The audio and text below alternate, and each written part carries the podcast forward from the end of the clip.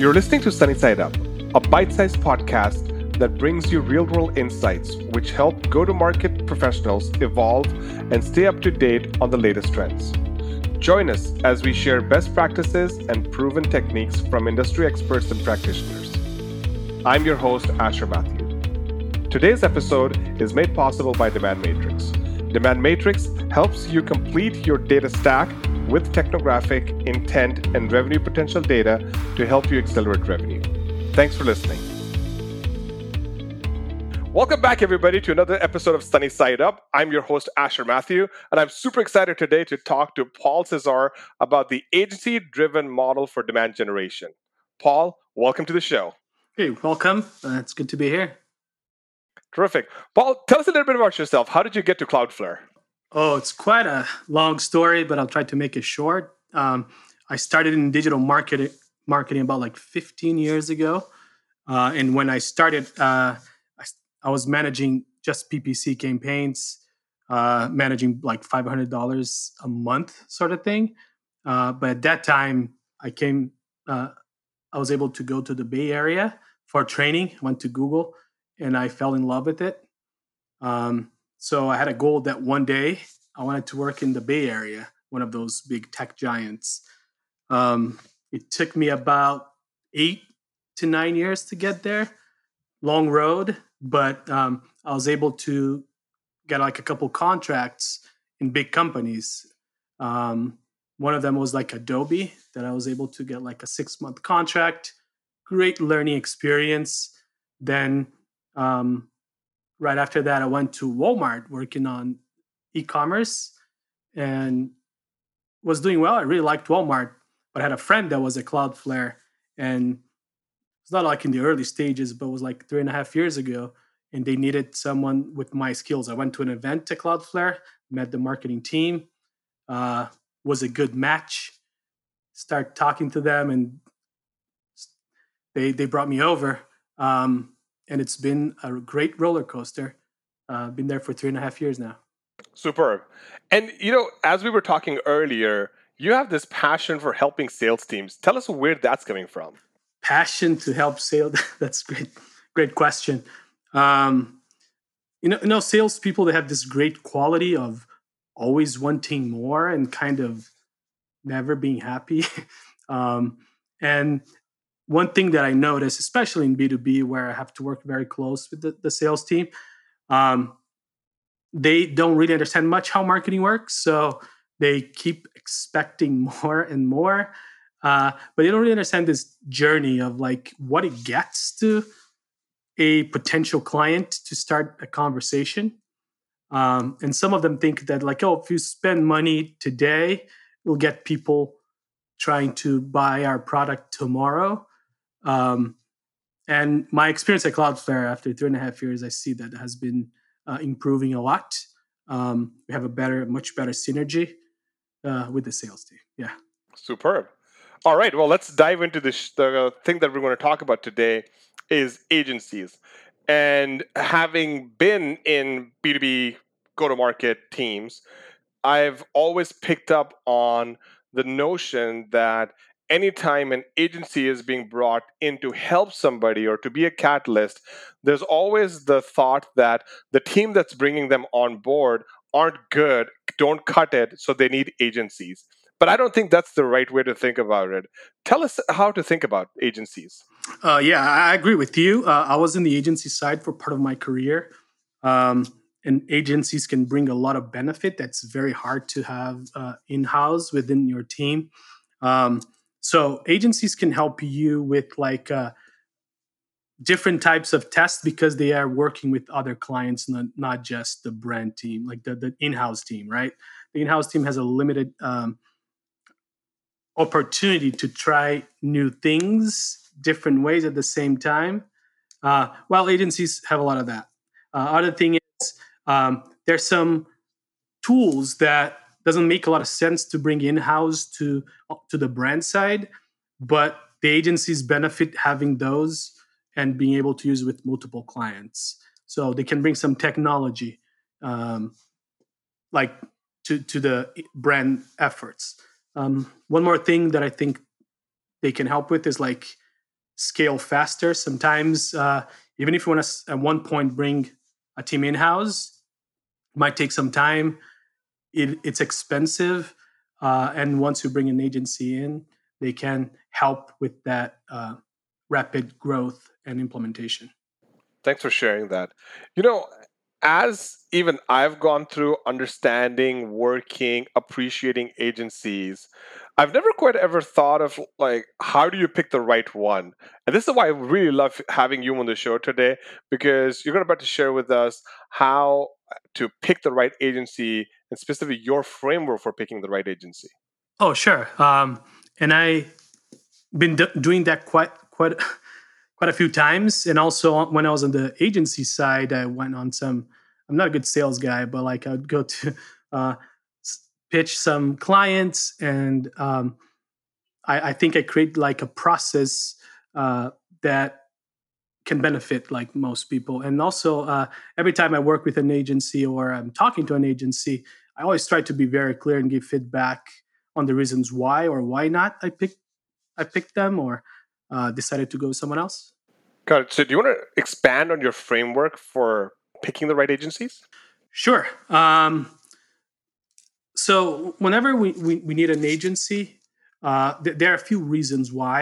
Uh, so most recently, um, in this three and a half years, we have been growing pretty fast. Um, and at times you might think that um, we need more support, right? And then uh, you, you try to use that agency for extra support, but they might not have that expertise. One example is um, languages. Uh, when I started Cloudflare, we had like a very um, small, like international presence in the digital uh, efforts. So um, the agency that we were working for, uh, we were working with, uh, was from the Bay Area, but they were very local. They didn't have anyone like in EMEA or in APAC. And Cloudflare was going to those regions, and we needed some uh, localized support. So uh, I had to pick an agency, a global agency that had uh, capability. Um, so on top of that, I need to make sure that the agency can s- support us on what we need on the technology side also, because the B two B side of it, uh, it's very different from like common best practices on how to execute campaigns. Um, and I, I, we need to make sure that they have that knowledge. So one of the things that we look, Cloudflare likes to look into is, uh, do they have uh, similar clients or uh, competitors even, and they understand how working with a sales team, um, like how much work that takes, because it's just not buying media and providing leads, right? They need to be aware and they need to understand um, it's a much more complex process than just like beating on keywords, for example. Sounds like you've had a heck of an experience dealing with agencies. Yeah, I, I can say I have good and bad experiences overall. I um, great experiences, but like one thing that personally I don't like, and that's kind of very common, is when you talk to seasoned uh, marketers that have been working in this for a while, they think that they know everything and they don't take feedback well. And um, well, I have a good example. I had one agency that I worked with a while ago that the account manager that was actually in the bids, he was he could he was swearing that he would be able to optimize campaigns a lot better than Google algorithm and any other like bidding strategy tool like Kenshoo or Marin, saying like, no, I'm positive I can do better. And then I challenge, okay, let's try, let's test it. And he didn't do better. And even after that, he, he's like still saying the reason he didn't do better is because we looked into the data not in the right way. So, well, there's all kinds of agencies out there. So I guess if there is, there, I've, I'm taking two points away. One is that you need to work with agencies that specifically work with clients like yourself, even your competitors. And then if you are going to use an agency for something international or something global, make sure that they have local coverage and local support, that is feet on the ground, right? Mm-hmm. Is there anything else to think about when you speak with agencies? Because I always get the notion that people just think that agencies are just expensive, right? And uh, and I don't know if, if that is a good founded logic or not, but how would you think about it? Yeah, so the globalized, the globalization part of it, and like being feet on the ground, uh, it varies. Like, I don't need to have, like, we, right now, I manage campaigns in in twelve different languages. I don't need to have a native speaker for each language, um, but I do need to have uh, quick and good support are, on how to make sure that that's correct, those languages are correct. Any company can go and hire Uh, translation agency, but uh, things that I look into is like, oh, do they have like a current contract where they wouldn't need to search for a new partner, right? Uh, I'm fine if the agency is working with a partner as long as that partnership is is pretty good. So that's one thing I need to to assess and, and see if it will work with us, because some of the languages um, are not very like common or easy to to find support. Um, like Russian, um, it's not as easy as Spanish, for example. Um, so that's one big part of uh, our needs. The, and the part of the cost, I think it's um, relative, because um, sometimes if you need like to bring a team in-house, hire, train, uh, and wait for whenever they're ramped up, that might be more expensive than actually bringing in an agency Um, and be able to execute right away, like within the same quarter. Um, so there, there are pro- pros and cons, um, and costs with agencies also you can always negotiate. If it's possible, you can do based on uh, performance. Um, a little more difficult though, because there's a lot that's out of even the marketing team's control, let alone like just the outside vendor. Um, But if it's possible, that some ways we look into it. And every so often also, uh, if one of like teams that we work with, they are like overwhelmed, they need to hire or something happened in the team, we can quickly just hire like a vendor to be able to, to support you in what you need. Terrific. So what are some of your lessons learned from all of these years of uh, dealing with agencies? Um, yeah, so... One thing on, on the, the conversation when you're looking, when you're shopping for an agency, uh, one thing that I learned is that the like many companies, the sales uh, guy that you're talking to is very different from um, the people that will actually execute execute and be in your account. Um, meaning, beware of promises from sales people. um, So one thing that I always do, try to talk to the team before you, you finalize and sign the contract. I have had uh, experiences where the uh, sales uh, person would not allow us to talk to potential teams that would work with us. And that was like a, uh, I remember like a big uh, red flag for me and the, the team that was helping hiring the agency. Um, Another thing is, um, before you start the, the the contract, they need agencies need to be aware of the hyper growth state that Cloudflare was. Uh, that means we change directions pretty quick. Some people are not used to that; they prefer like have a plan at the beginning of the quarter and execute the plan uh, perfectly. And sometimes that's not the case on Cloudflare's side because we need to switch. Go ahead. Go ahead. Terrific. And so I guess thanks for sharing all this detail with us.